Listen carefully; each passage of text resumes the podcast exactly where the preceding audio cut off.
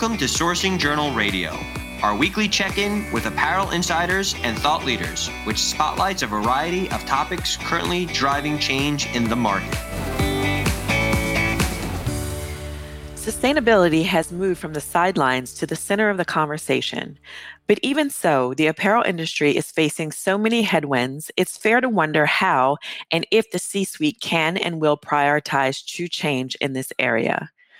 I'm Kalitha Crawford, publisher of Sourcing Journal, and joining me today are Karl-Hendrik Magnus and Sara Kappelmark, apparel industry experts from McKinsey and Company. Last year, the pair co-authored the McKinsey Apparel CPO survey, which revealed purchasing officers' plans for creating sustainable sourcing at scale.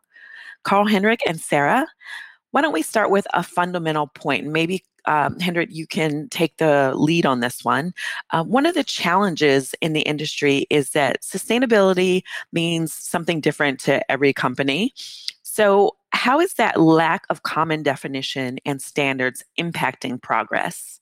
Thank you, Kalitha. And I think you're spot on. I think uh, what we realized uh, during our survey with the CPOs um, is exactly that. Just for, for reference, that um, everyone is, is aware of what, what the survey has been. We interviewed uh, 64 CPOs of the apparel industry that together have a sourcing volume of 100 billion um, US dollars. So probably the largest representation of, of CPO perspective in the industry. Um, and we dedicated uh, this time's survey to sustainability and the scale up of sustainability and sourcing uh, exclusively. Um, and back to your question, it became exactly uh, apparent that the, the lack of standards, the lack of common language was a major hindering factor to uh, seen by the CPOs to, to really have the progress that this industry needs uh, to deliver against the scale of change uh, required. Um, everyone acknowledges that uh, there is huge uh, progress being made. I think the SAC um, impact with the Higgs index is being mostly called out as a leading example on what's happening on, on common definitions. But to your question of what's what's how is this really impacting the progress? I think it's it's twofold. One, it's coming from the consumer side. Given that we do not have one common language towards the consumer yet, the demand for sustainability is not as big as it could be.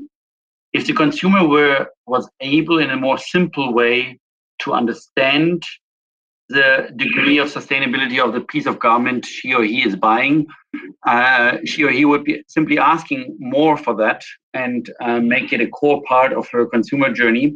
And that is not the case yet. So the first hindering factor is the complexity in speaking to the consumer. And the second hindering factor is among the industry participants. There's a huge willingness to work together, but uh, it requires a lot of work on getting common frameworks, common language, common KPIs in place. A lot of uh, participants in the industry, for example, Global, Global Fashion Agenda, with whom we collaborate, are, are trying to address this, but there's still quite some way to go. Hence, the pace and collaboration among the peers is also too slow. Right. And we find that as well at Sourcing Journal as we're reporting on things like circularity. You know, do people really understand what that means? It's certainly a term that's used a lot. Um, and to that point, also, Sara, one of the other challenges that fashion brands are finding is that they're finding a hard time uh, identifying enough alternative materials that offer the same performance level as the traditional inputs do how can companies become more responsible in this area? And then also that would help them avoid disappointing their consumers yeah, you're right. I mean, in the, the report, first of all, just as you allude to with materials, actually among the different questions for CPOs, uh, sustainable materials came out as the top strategic questions for them. And as the order of magnitude that 55% of companies say that they aim to source at least half of their products with sustainable materials by 2025. Uh, and, and we also ask them then, well, concretely, what are you talking about when you talk about sustainable material? And, and on top of their list for, for what they are looking at is recycled polyester, both from for plastic waste and garment, and then virgin responsible cotton and organic cotton and, and recycled cotton. Uh, but as you say, uh, the availability of material uh, was listed by them as the main hurdle to achieve that. Actually, it's, it's as much as 83% who said that yes, that th- this is a substantial hurdle for us, uh, which makes it uh, actually the hurdle even even a bigger hurdle than costs. Um, and also, as you say, quality, that was something that, that 44% say was, was a main hurdle for them when it comes to achieving their, their sustainable material goals. Um, and I think that that in a way is, is a typical chicken and egg situation. And, and we believe that to some extent that, that as demand for sustainable and high quality material will increase, we will also see more innovation and more supply. Um, However, we do think that it will be a change journey where the, the, materials that we're used to, we will not be able to, to replace one by one and have one silver bullet material that works exactly the same. But the designers will probably need to learn to work with a broader variety of new materials and, and learn about their characteristics and when they are applicable. Um, we also believe that that even though, though there, there might be a, a spur of innovation, that this is a field where we will need to see more partnerships, long-term partnerships, so that the innovations that often come from small companies uh, get funded by the investment capacity to, to scale them up.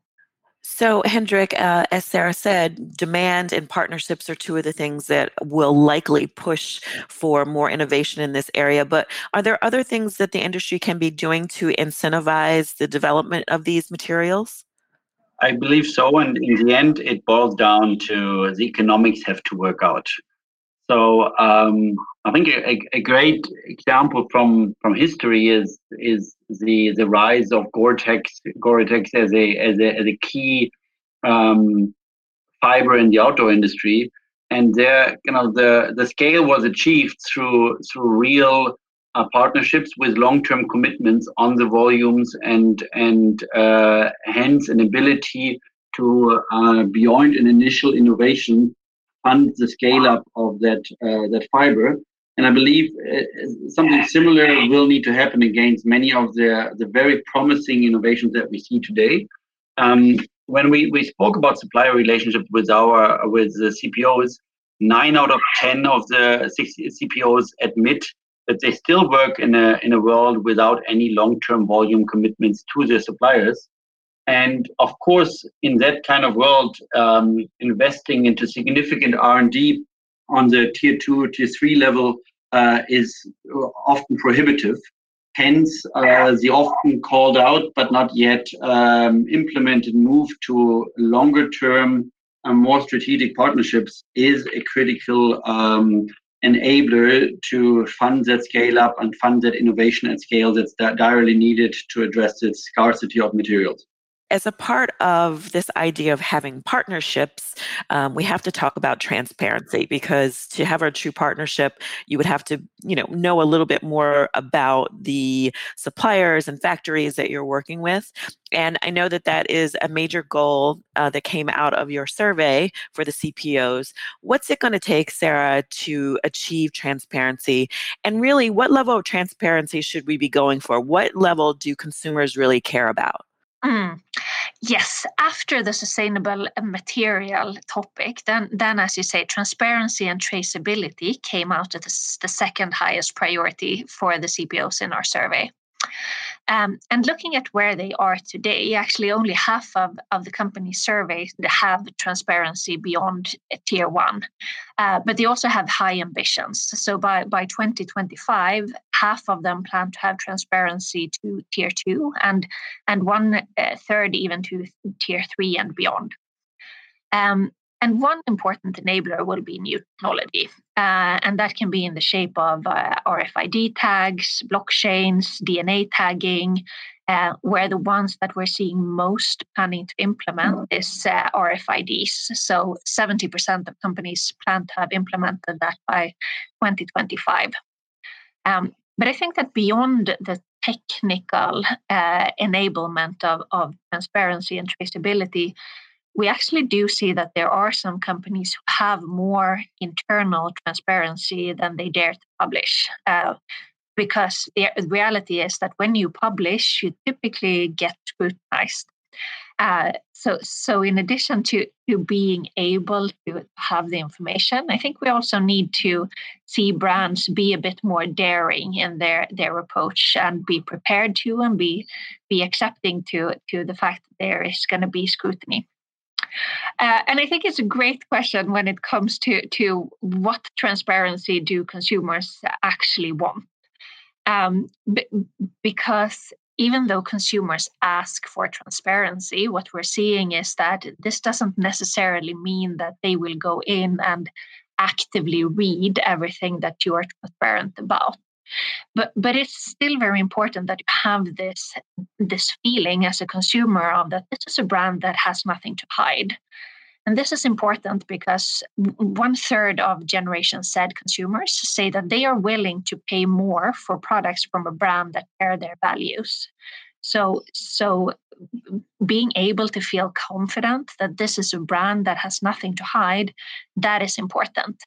And then exactly what shape and form that that will take i think that that will evolve over time uh, because what we've seen is that what consumers expect consistently moves. So, so to take an analogy when when uh, when we were talking a few years ago about uh, uh, uh that that consumers want to have uh, have speed when it comes to delivery. But what that meant before Amazon was probably a week, and then when when Amazon started to set the standard of that, well, you can get delivery within 24 hours, then you start to expect that well, speedy delivery means that I can get it within 24 hours. And that is probably what we will see when it comes to transparency and traceability as well. That as soon as someone innovates and does something really well in terms of transparency and communication, then consumers will expect that from more players. And I think we are already seeing that a little bit with the Everlanes and the Patagonias of the world. They have started to plant that seed that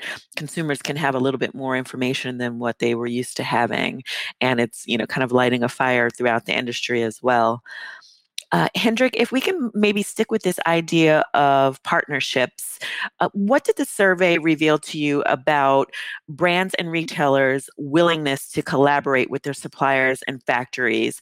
Uh, do you think that they really are going to open up on the level necessary to move sustainability forward? First and foremost, I think there is an acknowledgement with many of the CPOs that despite many years of discussions, uh, also a lot uh, supported by by your journal and and your conferences on um, supplier partnership um, incentivation. The the movement and change hasn't been by far enough. Eight out of ten of the CPOs acknowledge they are still in a highly transactional season by season mode, and in a on a on a quest towards helping the, uh, the suppliers put the required enablers for sustainability, be it on the operational side, a water treatment plant, or be it on the social side, in place, will not happen if we stay within that type of mode. So I think that acknowledgement is is there.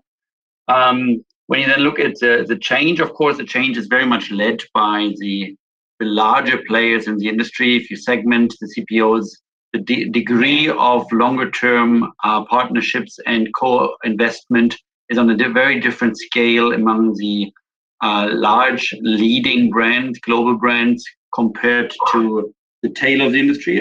And this is not accusing, it's, it's of course driven by the ability to also have that spending power and, and, and funding power. Um, but they are cl- clearly leading the way right now. The the likely ongoing consolidation of the supplier landscape, of course, will will help um, uh, further drive this. And I think there is, in my personal view, sometimes a bit too little focus on the amount of of investment and innovation coming out of the supplier landscape. Um, looking what great um, movements are, are are happening. It's not always that kind of the uh, the the brands uh, need to be the, the trigger point. Often it is uh, larger suppliers that, that basically are starting to be able to differentiate themselves through a more sustainable offering um, and hence see more demand. Uh, lastly, what I would want to kind of briefly allude to is not only the collaboration between brands and suppliers, but also between different brands and different players in the industry. I think there's an increasing level of willingness to collaborate among competitors in this industry.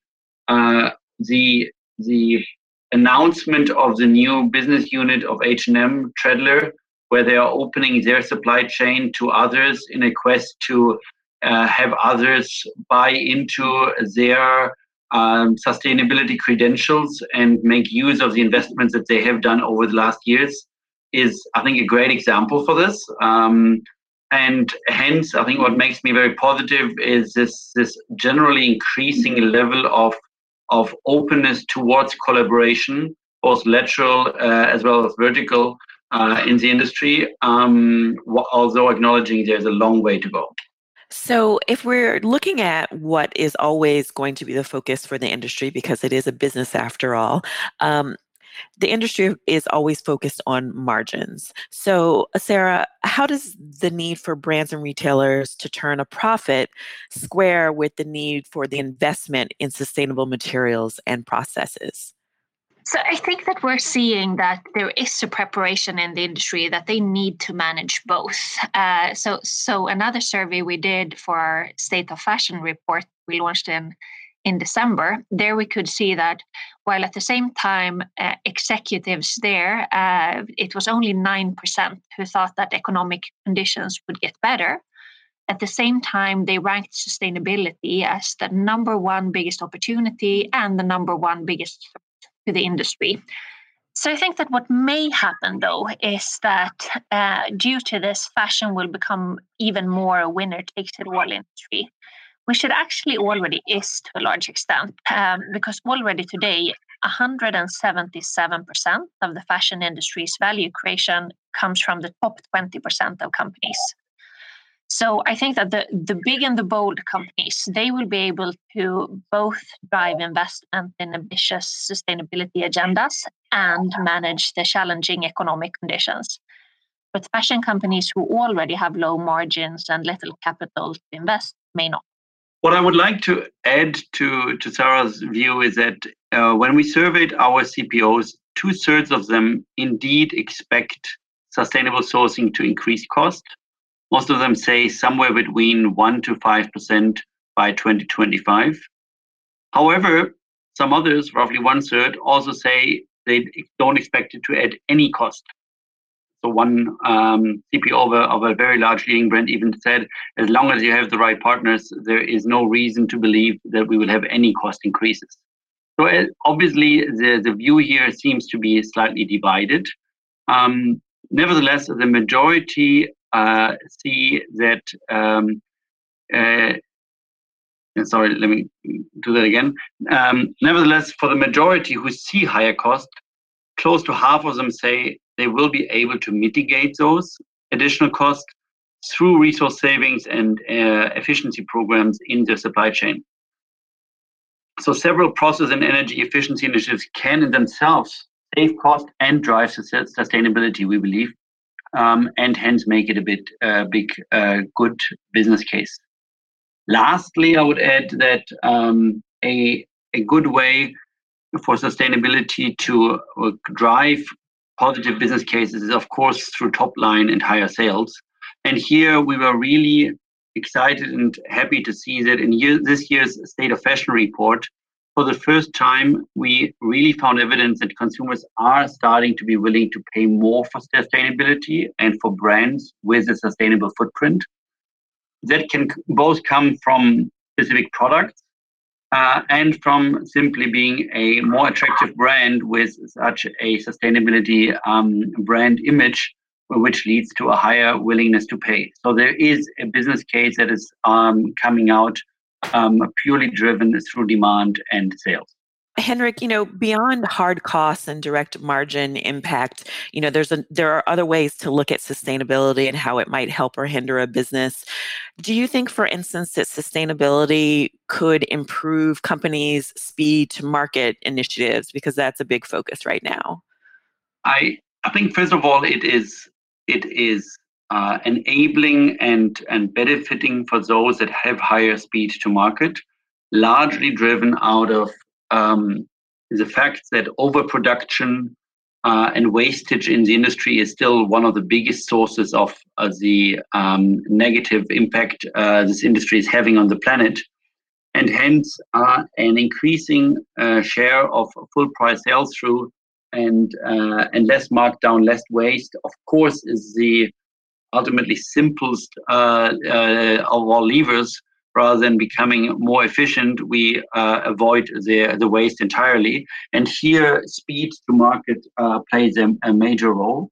Um, we see that we do have higher full price sales through shares where speed to market is quicker, where we have more nearshoring options and at least established dual sourcing options where later bat- batches in an open to buy program can be drawn from um, from nearshoring uh, sources, and hence uh, further driving um, that flexibility in sourcing and that speed will be a key driver of of um, sustainability. And secondly, of course, the whole planning element comes in. Um, where the uh, a better inventory forecasting and a better planning of where I want to have my product at what point in time um, will help drive uh, drive the sustainability footprint and of course reduce uh, the need to fly around product or have waste created because we have product at the wrong place and the wrong time. So beyond the pure speed the ability of inc- uh, improving planning, also leveraging the power of advanced analytics and artificial intelligence will be a second driver I would call out here to drive the positive um, uh, trajectory on, on the sustainability footprint. Okay, so it sounds like the apparel industry is waking up to the fact that sustainability can be also good business. Thank you, uh, Hendrik and Sara, for joining us today to discuss this. And for anyone who's listening who wants a deeper dive into these topics, the report that we're referencing again was the McKinsey Apparel CPO survey. And if you want to hear more from our McKinsey podcast series, you can visit sourcingjournal.com and click on the podcast link. Thank you.